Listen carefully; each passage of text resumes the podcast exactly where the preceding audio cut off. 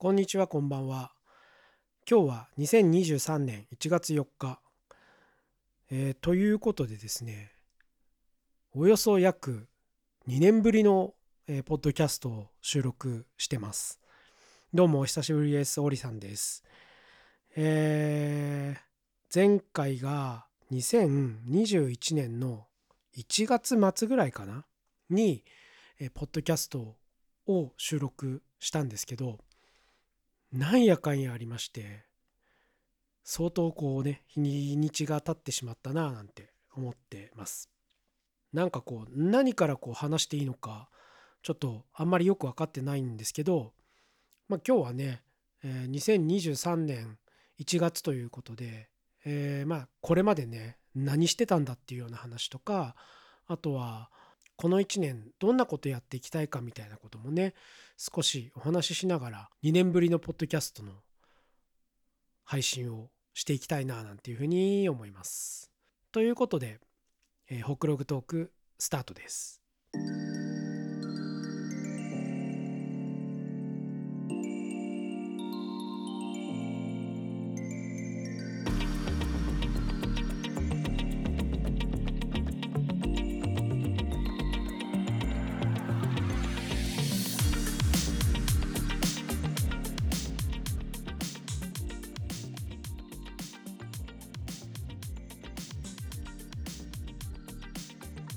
のポッドキャストは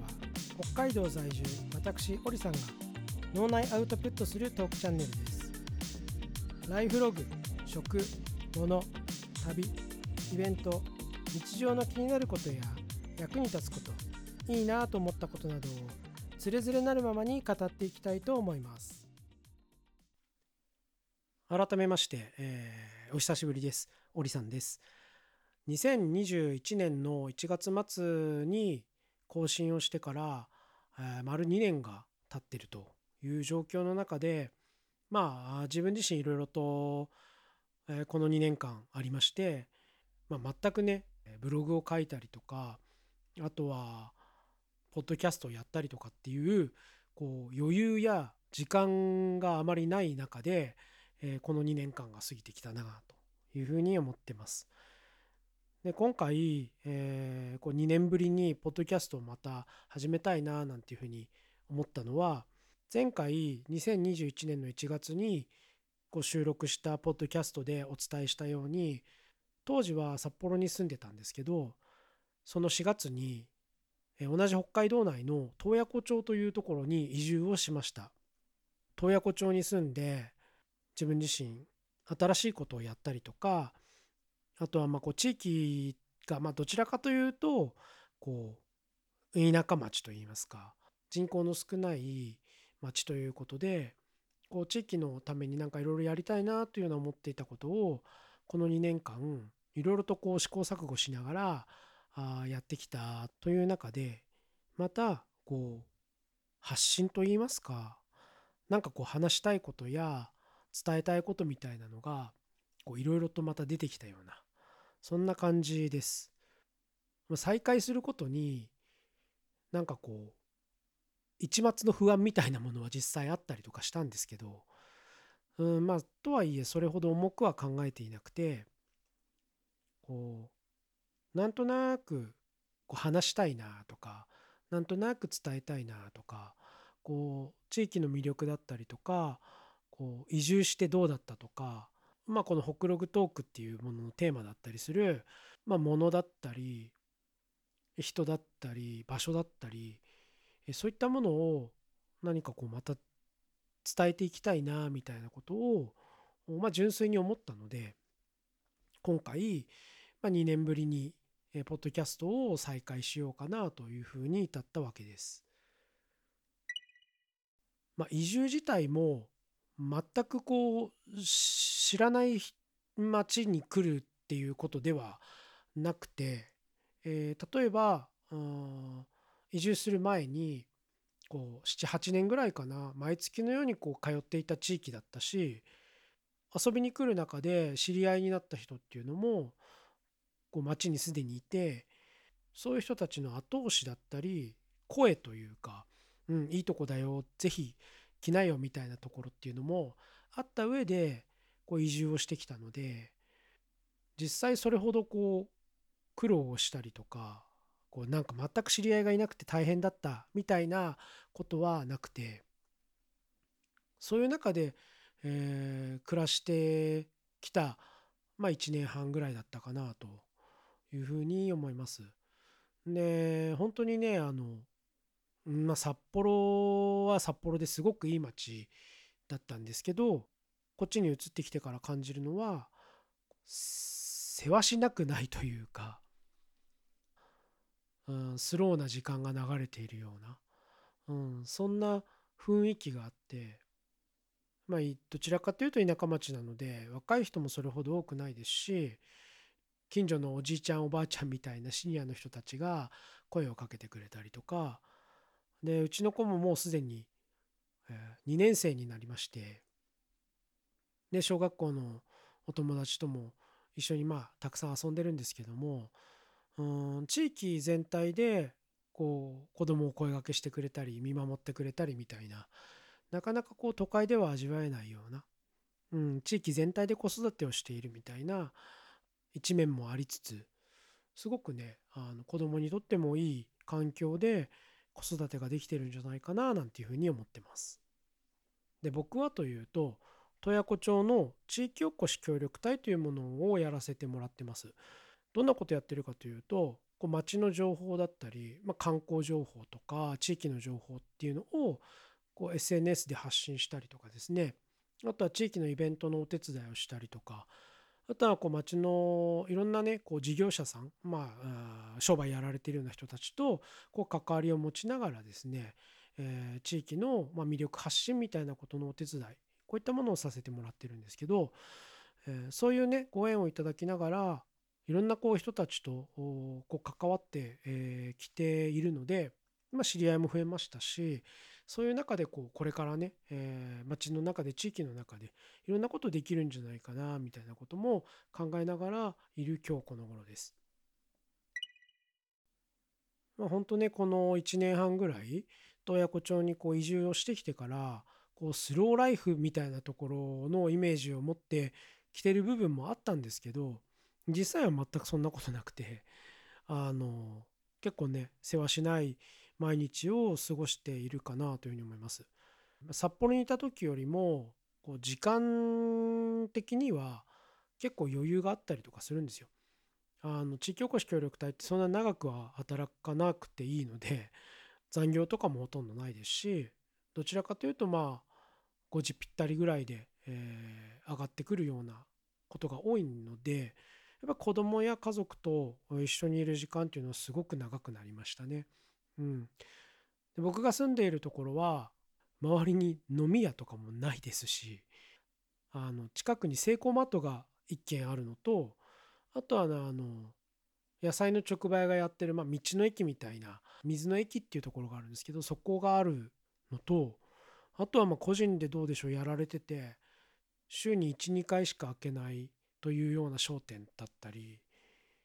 ぐらいしかお店もないですからこう外に出て、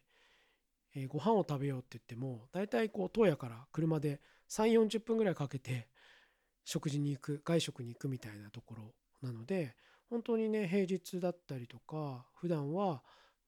仕事が終わったらすぐこう家に帰ってくるそして、えー、家でゆっくり過ごすみたいな、うん、そんな生活になってるのが実情ですね。でこのコロナがこう流行ってからやっぱ田舎暮らしとかってすごくこう流行ってるというかあのまあ都会じゃなくてまあリモートワークができるようになったことで、え、都会に住まなくても、まあ、仕事ができる環境っていうのはすごく増えてると思うのであの田舎暮らしに憧れてる人とか、まあ、実際田舎暮らししてる人っていうのもすごく多いと思うし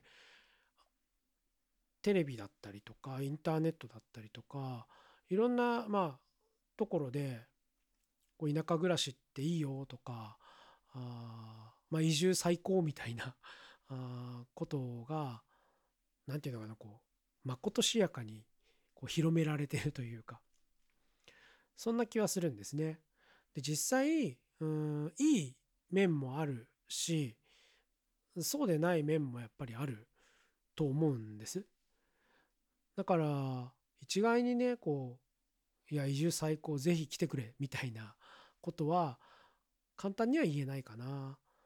ていうのが実情ですね。やっぱりうん都会暮らしがいいっていう人もたくさんいると思うし逆にその気ぜわしさだったりとかこうそういったものがやっぱりもう何て言うかな疲れちゃったみたいな人っていうのにはあまあある意味いい面はあるのかもしれないけれどもうん全ての人にこう移住田舎暮らしがおすすめっていうわけにはいかないかな。まあ、その辺りのことはね今後のこう配信の中でもちょっとお伝えはしていきたいななんていうふうには思ってるんですけど、うん、ただまあうちの環境だけで言えば、うん、すごく良かったんじゃないかなというふうには思ってますね。その要因としてはやっぱりまずは子育て、うん、があこう自然もたくさんあるし、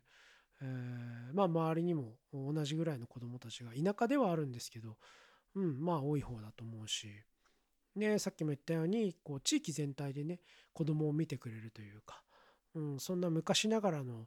子育てみたいなところがあるっていうところに関してはすごく良かったかなというふうに思ってますね。あとは、まあ、僕自身の話で言うと何かをやるにしてもすごくね近いというかあの人も近いし、まあ、例えば、うん、役場とかも近いしあ近いっていうのは距離的なことじゃなくってこう心情的心象的な部分だと思うんですけどダイレクトに物事が進むのはやっぱり都会よりもこう地方なのかななんていうふうに思ってますね。でやっぱりそういったスキルや経験や知識を持った人っていうのが絶対的に少ないっていうところもあると思うんですけど、うん、やっぱりそういったところの近さっていうのがあってそこから何かお仕事につながったりとかそこから何か自分がやりたいことにつながったりみたいなところが今も徐々に生まれてきてますしこれからまた何かで生まれていきそうな、うん、そんな感じはします。ただ一方でそういったものをどれだけの人がこう求めているかっていう絶対的なニーズだったり絶対的な人数っていうのはこれはやっぱり都会にはあ負けるというか、うん、そこまでのニーズがない部分っていうのもやっぱあるのでその辺はねちょっとま見極めていかないと安直にね移住はしました。でも仕事がありませんみたいなフリーランスの方だったりとかあも、出てくる可能性はあるかなというふうには思います。僕自身もねそういった部分っていうのはあありつつもリモートでできる部分とかもこれまではやってきたんですけど一旦ね他の部分で力を使っていかなきゃいけない時間を使っていかなきゃいけないっていう案件が出てきたので一旦そのリモートでやってたお仕事っていうのは一区切りを実はつけたっていうようなところもあります。まあねあっという間にね2023年になっちゃったんで、え1年半ぐらいね移住してから経ちますしこのポッドキャストも更新が2年間止まってたっていうことを考慮するとまあ、なかなかありがたいことにね忙しくさせてもらった1年半2年間だったかなというふうに思います。まあ、実際ねうん大変なこともたくさんあったし、えー、まあ去年は正直、えー、新しく始めたことに、えー、手も気も取られてうんまあどちらかというとしんどい大変だ辛いっていうような1年間ではあったんですけどまあある種で生みの苦しみというかうん、そんなことが去年の前半あってで産んでからまた苦しいというか育てるのがなかなか大変なっていうう夏場から冬にかけてっていう感じだったかなというふうに思います。だからもうほんとこの1年間はね、えー、まあホップステップジャンプでいうところのホップに結果的になってればいいななんていうような2022年だったかななんていうふうに感じてますね。まあね2023年はどんな1年にしていきたいかなというところだと思うんですけどまあとにかくね何だろうこう気持ち的な部分で言うと心の平穏をしっかり持ちながらですね一喜一憂することなくうん何て言うのかなこういいこともあれば悪いこともあるんだけどそれを一個ずつこうピックアップしていくとこう感情が追いつかないというか心が追いつかないような、うん、そんな2022年だったかなっていうふうに思うので、うん、いいことも悪いことも受け止めながら、うん、それ自体に一喜一憂することなく、うん、なんとか平常心みたいなところを持ちながらね、えー、過ごしていきたいななんていうふうにはちょっと思ったりしてますね。あとはやっぱりこう新しいアクションだったり、えー、まあ、これまでやってきたことっていうのをしっかりと踏まえた上での取り組みみたいなものも始めていきたいなと思っていてさっきもねちょっと言ったようにやっぱりその近いんですよ人も近いし役場も近いしっていうその心情的心象的な近さっていうのがやっぱあるからこんなことやりたいですとかっていうと結構ねあの手を挙げてくれる人が周りにいたりとかあとは、まあ、役場だったりとかも巻き込んでできたりとかする可能性があることっていうのが結構あるんですよね。でそれが結果的にこう、まあ、街を盛り上げるだったりとかあ街に住む人たちがこう元気になるだったりとかそんなことにつながるようなこう取り組みアクションっていうのはあ2023年何か一つでもね具現化していきたいななんていうふうには思っています。まあ、具体的に言うとやっぱりイベント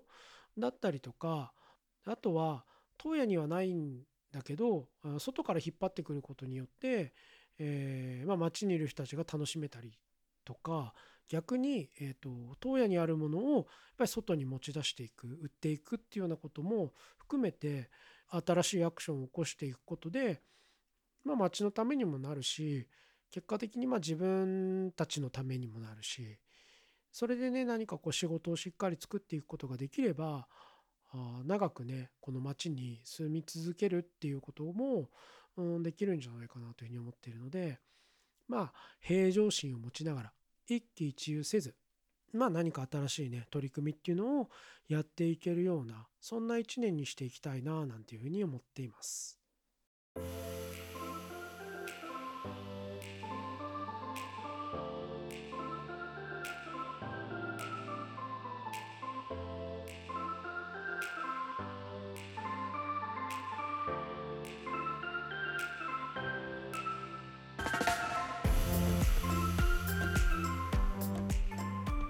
ということで、まあ、つらつらつらと